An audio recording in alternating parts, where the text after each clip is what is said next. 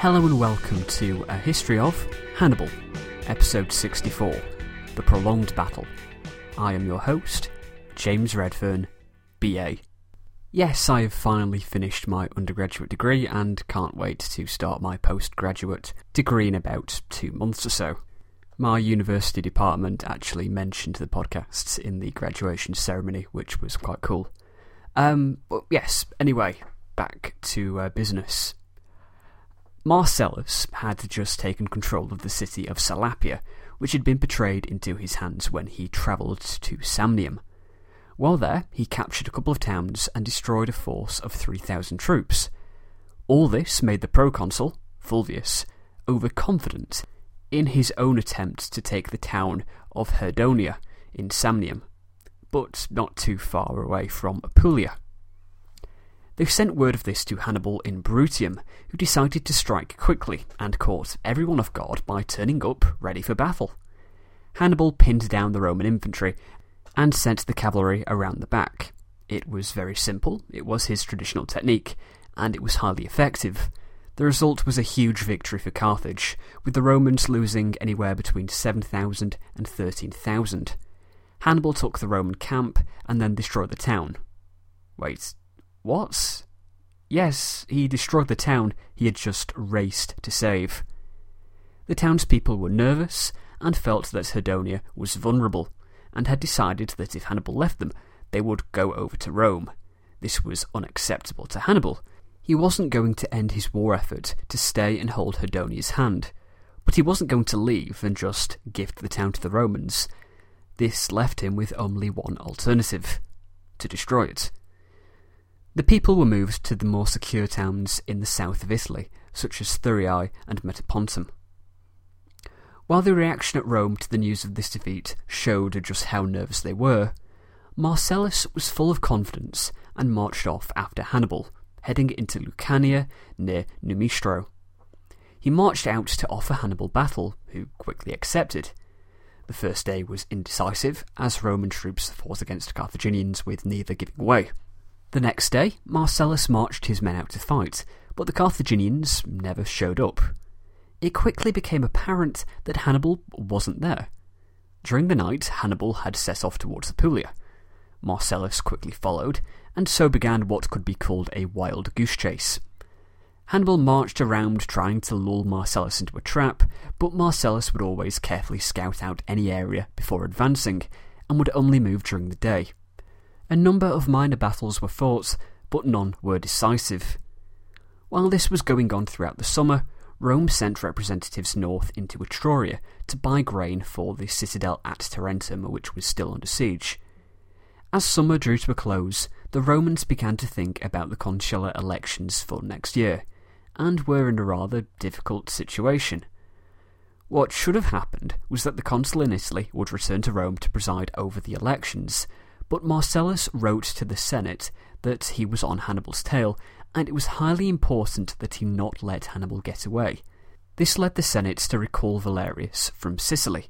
Leaving Quinctius in control, Valerius returned to Rome, but when he arrived in Rome, the Senate heard word of an invasion force from Africa which could possibly land in Italy.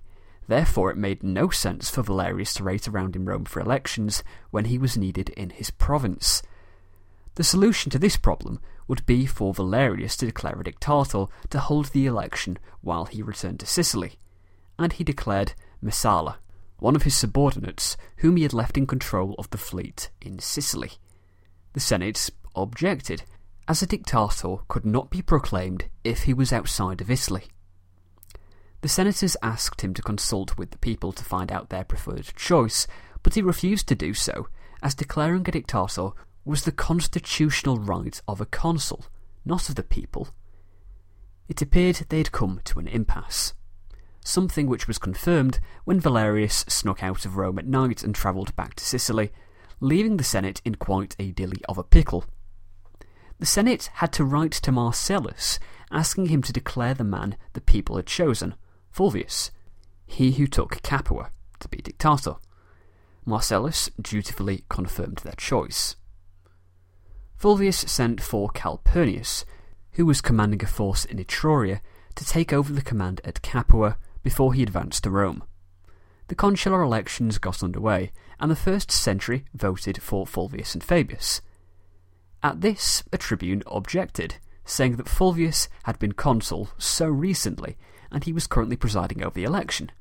How could the Comitia Centuriata elect him into power when that was the case? The troublesome tribune said that unless Fulvius ordered the century to not vote for him, the election would be vetoed. Fulvius objected to the tribune, and presented historical precedent for an interrex being elected consul and for rules on term limits being ignored for the public good during the course of the war. The tribunes relented, and the two were elected to the consulship. It was the fourth consulship for Fulvius and the fifth for Fabius.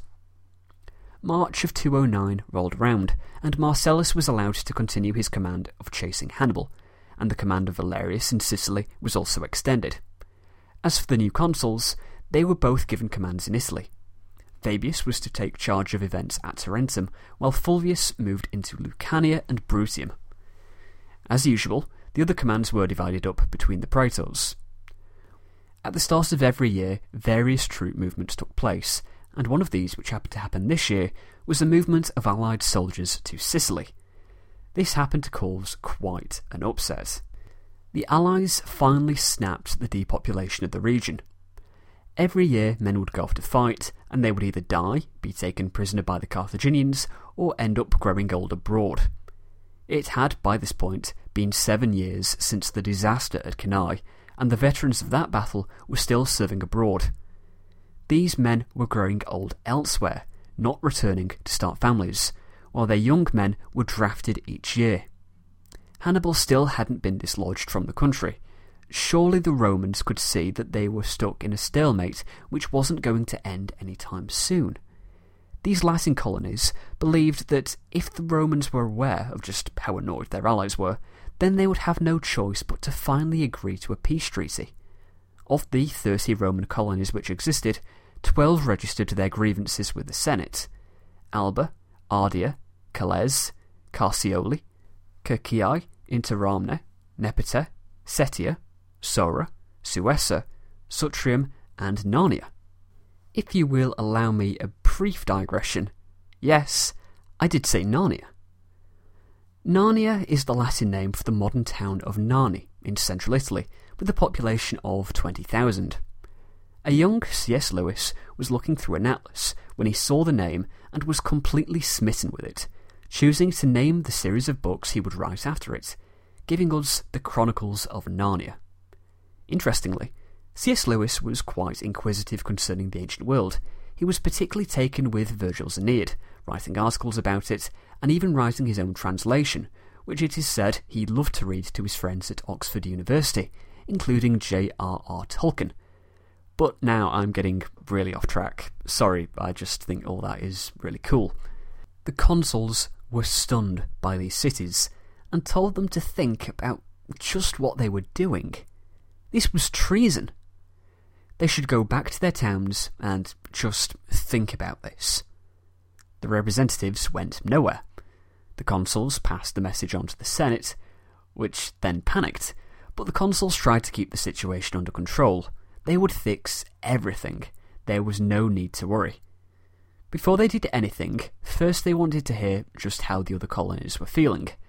The response from the other 18, Isernia, Ariminum, Beneventum, Brundisium, Cremona, Cossa, Fregellae, Firmum, Hadria, Luceria, Norba, Paestum, Placentia, Pontii, Saticula, Signia, Spoletium, and Venusia, was that they were not thinking of revolting. They had troops, and they would send what they had been told to send and could send more if asked. Rome was relieved. As for what to do with the troublesome twelve, it was decided to just ignore them. It was felt that silence was the most dignified response. The election for the office of censor was also held, and it was decided to make Fabius the leader of the Senate. When the new Senate lists were being drawn up, a few men's names were left off it, including most notably Caecilius Metellus, who, you'll recall, had proposed that the Romans abandon Italy following the defeat of Cannae. When they had finished their business with Rome, the consuls set off. Fulvius first on his way to Capua, and Fabius a few days later. Fabius directed Fulvius and Metellus to try and attack Hannibal while he would focus on taking Tarentum, as this would be a huge blow to Hannibal's war efforts. He hoped to retake the entire south so that Hannibal could finally be pushed out of Italy. Fabius used the garrison of 8,000 troops at Rhegium to cause trouble in Bruttium before setting them upon Caulonia.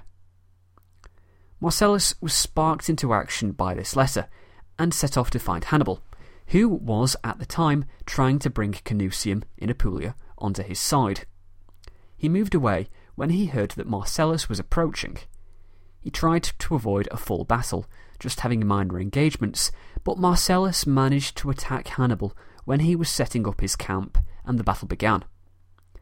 The first day's fighting was indecisive. Marcellus offered battle the next day, and Hannibal accepted. The Romans were continually pushing them. It was time for another Trasimene, or Cannae. After about two hours of fighting, the Roman right wing began to look shaky, so Marcellus replaced the allied troops there with his 18th Legion, but this was not particularly well organised, and soon became a rout. Roman losses stood at 2,700. That evening in camp, Marcellus was furious with his men for running away, and he praised the gods that Hannibal had not chased them back to their camp. The men were embarrassed, and they decided they would get their revenge tomorrow. Hannibal was quite bemused at the Romans once again marching out to battle. Livy states in Book 27, Chapter 14, that he said, How very odd! We have an enemy to deal with who seems unable to endure either success or failure. If he wins, he can't keep his hands off the vanquished. If he loses, he renews the struggle with the men who beat him. And with that, the Carthaginians returned to the battlefield for a third day. The battle appeared to be going nowhere. Marcellus was commanding the centre of his army, which was made up of those who had fled the day before, as well as the left wing, while the 18th Legion made up the right. Hannibal's Spaniards were providing a match for the legions, when Hannibal decided that he would use his elephants to cause some panic. It seemed like it was working, as chaos sprang upon the front lines. But a Roman military tribune, Gaius Decimus Flavius, rallied some men and charged in, using their pila against the elephants. The elephants were basically sitting ducks, and those that were hit panicked and ran off back into the Carthaginian lines, and those who hadn't been hit followed. The Roman infantry then hit the Carthaginian line, which shattered. Marcellus ordered the Romans to chase down the fleeing Carthaginians. As the Carthaginians ran back to their camp, they found two dead elephants in the gateway, meaning it was a scramble back into camp which caused the worst killing of all. It was a solid victory for the Romans. On this third day, they managed to kill 8,000 Carthaginians, while losing 3,000 of their own. When taking into account the second day as well, 8,000 to 6,000 doesn't seem that impressive. This is where we shall leave things for this week. If you've enjoyed the show, remember to visit us in all the usual places online thehistoryofpodcast.com, facebook.com forward slash thehistoryofpodcast, twitter.com forward slash thehistoryofpod, and historypodcasters.com. I'll see you in two weeks when we carry on our way through 209 as Roman victories begin to stack up.